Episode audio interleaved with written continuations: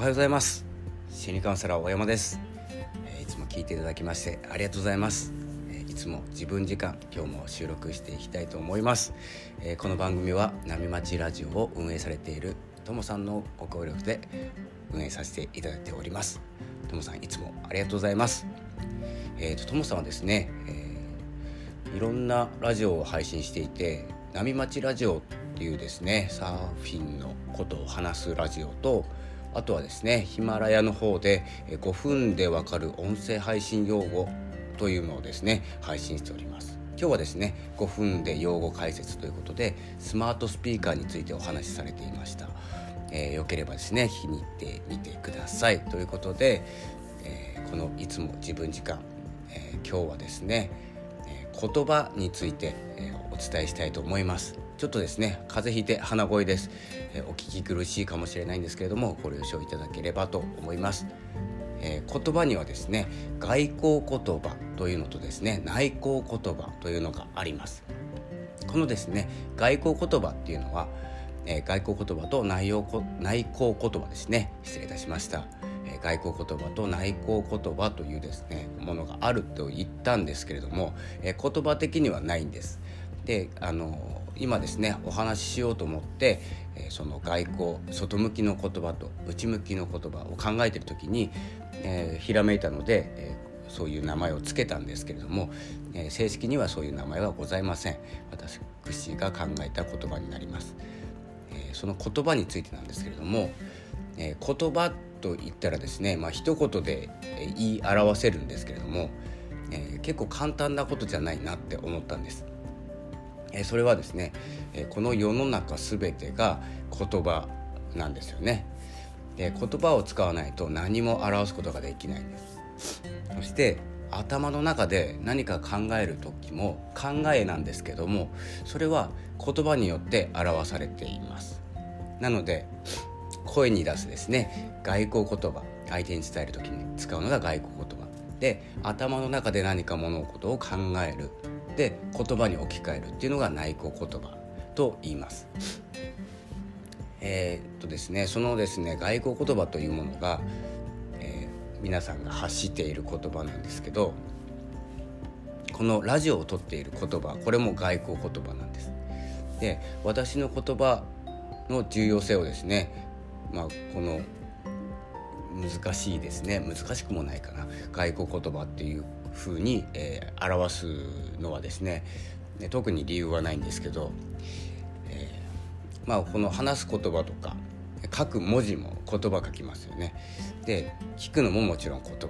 これ全て外交言葉なんですけどそのですね言葉を使わない伝える方法といえばえ何があるでしょうかということでえジェスチャーとかですね、まあ、LINE とかであるスタンプとか。で、えー、少しはですね伝わるかもしれないんですけど、えー、私が思っていることっていうのはジェスチャーではちょっと難しいと思います。ジェスチャーゲームって難しいですよね。なかなか分かんないですよ。何を言ってるんだか。それぐらい、えー、言葉というのは重要だなって思ってて、えー、このニュアンスだけで伝えたいことだったらいいんです。右に曲がる左に曲がるぐらいのことだったりいいねもそうですよね。いいねも大体伝わります。でも細かくは絶対伝わらないですよね。なので、えー、細かく自分の意思を伝えたい、えー、思いを伝えたいというと必ず言葉が必要になってきます。そしてですね、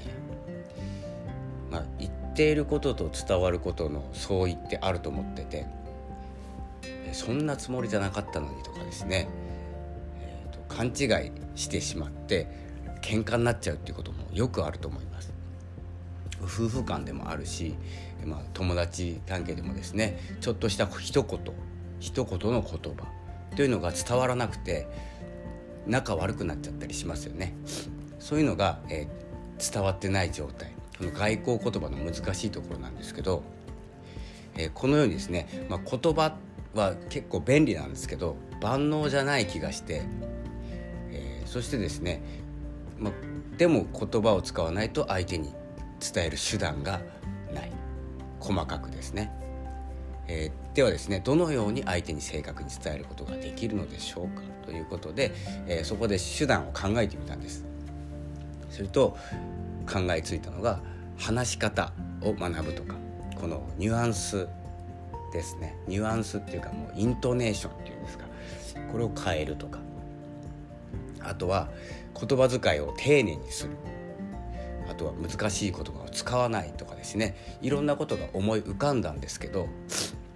どれもですねちょっと正解ではない気がしています。もうタイトルにあるように外交言葉と内向言葉ってあるように、まあ、何が言いたいかもうお分かりの通りなんですけれども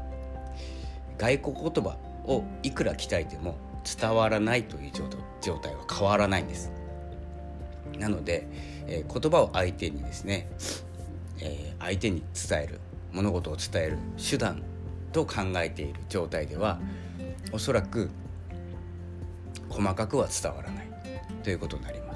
僕の中ではです。なのでこの発信している私も発信しているんですけれども聞いて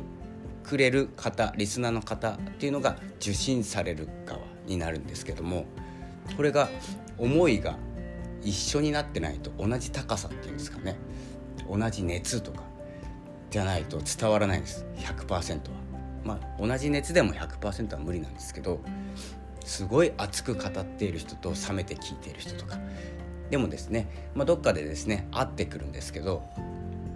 えーと、内向言葉が必要になってきます。これも結論言っちゃったんですけど内向言葉が大事なんです。でこのですね、えー、受信側の人が受信側の人のですね、えー、内向言葉とか受け取り側の温度とかをコントロールすることは私には無理なんです。今のところ。で言葉を使ってどんどん伝えていけば相手の熱も上がっていって同じ高さまで来えば熱が伝わって行動に移るとかですね。何か気づきのきっかけになるっていうふうになるんですけれどもそこに行く前の話ですね。まず私が発している言葉の、外交言葉を言葉にする前の段階の言葉を鍛える必要があると思います。まあ、そんな感じでですねあの外交言葉内向言葉、まあ、今日は結論はですね内向言葉を鍛えなきゃいけない。それを外交言葉に置き換えて相手に伝えること。これが順序になってくる。だから外交言葉、えー、言葉の使い方とか、えー、スピーチをいくら学んでも話し方を誰かの真似しても伝わらないものは伝わらないということで、えー、今回1回目になります。この、えー、お話はちょっと続きます。長くなってしまいますので。なので、えー、本日はですね第1回目ということで、えー、外交言葉と内向言葉があるということでですね、えー、ご理解いただければと思います。ではですね次回はですねその内向言葉とは何なのかということを解説したいと思います。それでは今回はこの辺で失礼いたします。ありがとうございました。またよろしくお願いします。